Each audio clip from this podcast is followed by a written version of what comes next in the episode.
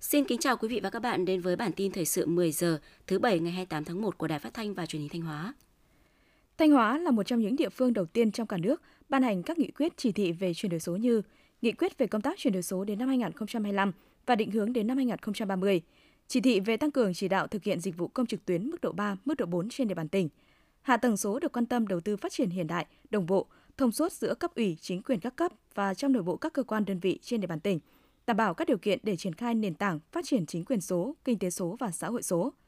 Thực hiện trao đổi và xử lý văn bản, hồ sơ liên thông trên môi trường mạng giữa các cơ quan khối đảng, chính quyền, đoàn thể ở cả ba cấp trên nền tảng tích hợp dữ liệu của tỉnh và kết nối liên thông với quốc gia đã đưa Thanh Hóa trở thành địa phương đầu tiên thực hiện kết nối, chia sẻ, trao đổi văn bản điện tử giữa chính quyền và doanh nghiệp. Trong năm 2022, Thanh Hóa có 94 xã, phường, thị trấn đang thực hiện hoàn thành các chỉ tiêu trong mô hình chuyển đổi số cấp xã – trên 22.600 doanh nghiệp đã tiếp cận, tham gia và từng bước ứng dụng có hiệu quả trong hoạt động sản xuất, kinh doanh. Những năm gần đây, không chỉ ở thành phố mà khu vực nông thôn, các hoạt động thương mại dịch vụ cũng phát triển ngày càng mạnh mẽ. Đây là một trong những kết quả nổi bật của chương trình xây dựng nông thôn mới, góp phần rút ngắn khoảng cách giữa thành thị và nông thôn, nâng cao chất lượng cuộc sống cho người dân.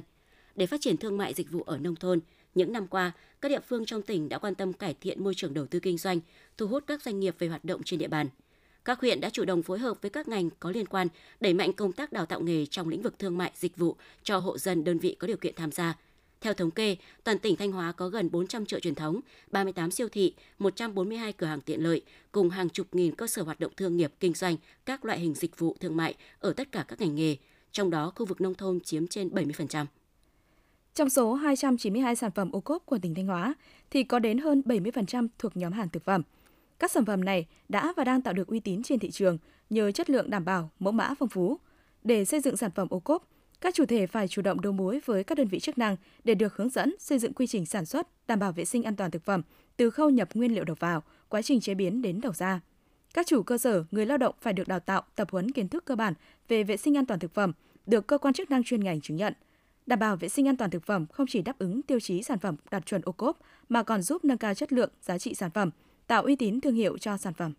Sau 23 năm thành lập, đến nay, Tổ chức Hội khuyến học tỉnh Thanh Hóa đã phủ khắp 100% xã, phường, thị trấn, thu hút hơn 1 triệu hội viên tham gia. Nhờ đẩy mạnh xã hội hóa, đến nay, nguồn quỹ khuyến học toàn tỉnh đạt hơn 379 tỷ đồng. Riêng năm 2022, Hội khuyến học tỉnh đã vận động được trên 14,5 tỷ đồng và 3.994 máy tính bảng trị giá 10 tỷ đồng – từ nguồn quỹ này, hội đã cấp học bổng trao thưởng cho gần 483.000 học sinh, sinh viên, giáo viên với số tiền gần 193 tỷ đồng.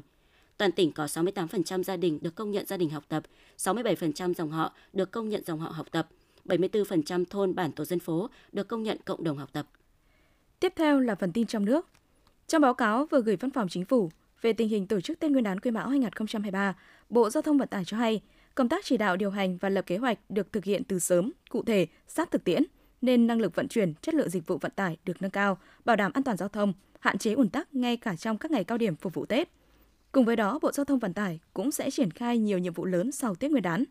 Bộ sẽ tập trung triển khai nghị quyết số 01/2023 của Chính phủ về nhiệm vụ giải pháp chủ yếu thực hiện kế hoạch phát triển kinh tế xã hội, dự toán ngân sách nhà nước và cải thiện môi trường kinh doanh, nâng cao năng lực cạnh tranh quốc gia năm 2023. Bộ Giao thông Vận tải sẽ phối hợp tốt với các địa phương được giao làm cơ quan chủ quản các dự án đường cao tốc, giải quyết dứt điểm các khó khăn vướng mắc, hoàn chỉnh các thủ tục về đầu tư xây dựng để các địa phương sớm khởi công các dự án trước ngày 30 tháng 6 năm 2023, đảm bảo kế hoạch theo chỉ đạo của Chính phủ, Thủ tướng Chính phủ. Báo cáo về di trú và phát triển do Ngân hàng Thế giới và Tổ chức Hợp tác Quốc tế về người di cư thực hiện cho biết Việt Nam tiếp tục là một trong 10 quốc gia nhận kiều hối nhiều nhất trên thế giới với khoảng 19 tỷ đô la Mỹ. Với con số này, Việt Nam nằm trong top 3 quốc gia nhận tiền kiều hối nhiều nhất khu vực châu Á-Thái Bình Dương và thuộc top 10 quốc gia trên thế giới về nhận kiều hối. Tổng lượng kiều hối về Việt Nam tăng trưởng gần 5% trong năm 2022 và từ 3,6 đến 4,5% trong năm tiếp theo, sau khi ghi nhận mức tăng 5% trong năm 2021. Theo thống kê của Bộ Y tế Lao động và Phúc lợi Nhật Bản, tính đến tháng 10 năm 2022, có trên 1,82 triệu người nước ngoài đang làm việc tại Nhật Bản – trong đó, người lao động Việt Nam đông nhất lên tới gần 462.400 người, chiếm 25,4%. Tiếp đó là lao động Trung Quốc chiếm 21,2% và Philippines 11,3%.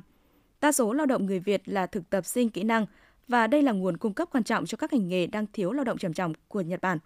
Nhật Bản gần đây có những động thái cải thiện môi trường làm việc, tăng chế độ đãi ngộ đối với lao động nước ngoài để thu hút thêm nguồn lao động mới trong tương lai, nhất là lao động chất lượng cao trong các ngành sản xuất chế tạo để đảm bảo quá trình vận hành của nền kinh tế. Tổng cục Du lịch công bố số lượng khách du lịch trong dịp Tết Nguyên đán Quý Mão. Cả nước phục vụ 9 triệu lượt khách nội địa, số lượng khách quốc tế đến Việt Nam dịp Tết Nguyên đán tăng mạnh so với dịp Tết Dương lịch 2023. Thành phố Hồ Chí Minh dẫn đầu cả nước đón 1,7 triệu lượt khách, trong đó số khách lưu trú đạt 250.000 lượt. Công suất phòng trung bình đạt 85%. Tổng thu từ khách du lịch ước đạt 6.300 tỷ đồng. Bà Rịa Vũng Tàu, Khánh Hòa, Thanh Hóa, Cần Thơ, Kiên Giang, Hà Nội lần lượt đón hơn 669.000 lượt, 431.000 lượt, 428.000 lượt, 370.000 lượt, 339.000 lượt, 332.000 lượt khách. Trong top 25 điểm đến là xu hướng nổi bật nhất năm 2023 của TripAdvisor do du khách bình chọn, Việt Nam có hai điểm đến là phố cổ Hội An và thành phố Hồ Chí Minh. Về phố cổ Hội An, TripAdvisor đánh giá là một thành phố nổi tiếng của tỉnh Quảng Nam. Một phố cổ giữ được gần như nguyên vẹn với hơn 1.000 di tích kiến trúc từ phố xá, nhà cửa, hội quán, đình chùa, miếu, nhà thờ tộc, giếng cổ đến các món ăn truyền thống tâm hồn của người dân nơi đây. Còn với thành phố Hồ Chí Minh, du khách sử dụng nền tảng TripAdvisor đánh giá là Hòn Ngọc, Viễn Đông. Thành phố năng động rực rỡ đầy thú vị. Trong một tuần nghỉ Tết Nguyên đán Quý Mão, Tổng công ty Quản lý bay Việt Nam đã điều hành an toàn gần 13.700 chuyến bay cất hạ cánh tại các sân bay toàn quốc và bay quá cảnh. Tổng công ty Quản lý bay Việt Nam đánh giá dịp nghỉ Tết năm nay, thời tiết tại tất cả các khu vực trong cả nước nhìn chung tương đối ổn định. Các hệ thống thông tin, dẫn đường, giám sát hoạt động ổn định, thông suốt, phục vụ công tác điều hành bay. Sở Du lịch Thành phố Hồ Chí Minh cho biết, trong dịp Tết Nguyên đán 2023, Thành phố Hồ Chí Minh đã thu hút hơn 2 triệu lượt khách du lịch quốc tế và trong nước, giúp ngành du lịch thu hàng ngàn tỷ đồng. Cụ thể, khách quốc tế đến Thành phố Hồ Chí Minh ước đạt khoảng 65.000 lượt người. Khách tại các điểm khu du lịch, các tụ điểm vui chơi giải trí và dịch vụ ước đạt khoảng 1,7 triệu lượt. Khách lưu trú tại các cơ sở lưu trú ước đạt khoảng 250.000 lượt. Công suất phòng ước đạt 85%, doanh thu ước đạt khoảng 6.300 tỷ đồng. Sân bay Điện Biên sẽ đóng cửa từ cuối tháng 3 để phục vụ thi công dự án mở rộng cảng hàng không này. Dự án có tổng mức đầu tư hơn 1.400 tỷ đồng. Mục tiêu dự án là mở rộng, kéo dài đường cất hạ cánh, đường lăn, sân đỗ. Sau khi nâng cấp, sân bay Điện Biên sẽ phục vụ được các loại máy bay như A320, A321 và tương đương, thay vì chỉ khai thác được máy bay nhỏ ATR-72 như hiện nay. Đồng thời, sân bay này sẽ tiến hành cải tạo, mở rộng nhà ga hành khách, nâng công suất lên 500.000 đến 1 triệu lượt khách một năm. Bộ Thông tin và Truyền thông, Tổng công ty Bưu điện Việt Nam vừa phát hành bộ tem kỷ niệm 50 năm Hiệp định Paris về chấm dứt chiến tranh, lập lại hòa bình ở Việt Nam 1973-2023.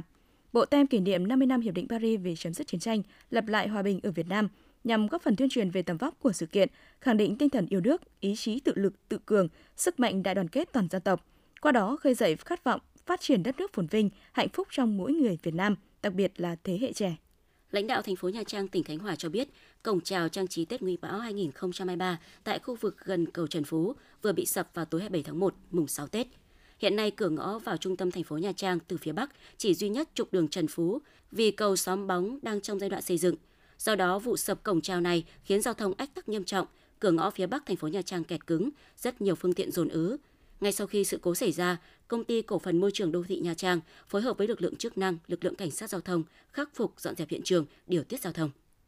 Trung tướng Tô Ân Sô, tránh văn phòng người phát ngôn Bộ Công an thông tin, trong 7 ngày nghỉ Tết, lực lượng công an đã điều tra, khám phá 173 vụ, bắt 258 đối tượng phạm tội về trật tự xã hội, bắt 129 đối tượng ma túy,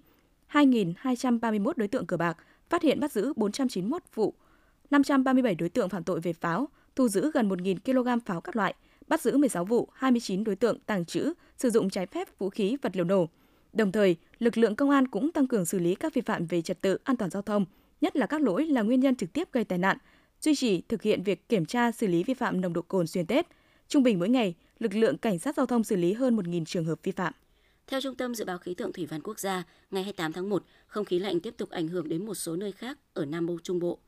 Ở vịnh Bắc Bộ đã có gió đông bắc mạnh cấp 6, cấp 7, giật cấp 9 đến 10, biển động mạnh. Các tỉnh Trung Bộ từ Thanh Hóa đến Thừa Thiên Huế, nhiều mây, phía Bắc có mưa vài nơi, phía Nam có mưa, mưa rào, cục bộ có mưa vừa mưa to. Gió Bắc đến Tây Bắc cấp 3, cấp 4, trời rét, phía Bắc trời rét đậm. Nhiệt độ thấp nhất phía Bắc 9 đến 12 độ C, phía Nam 13 đến 16 độ C, nhiệt độ cao nhất 16 đến 19 độ C. Những thông tin vừa rồi cũng đã khép lại chương trình thời sự của Đài Phát thanh và Truyền hình Thanh Hóa. Xin kính chào và hẹn gặp lại quý vị và các bạn trong những chương trình sau.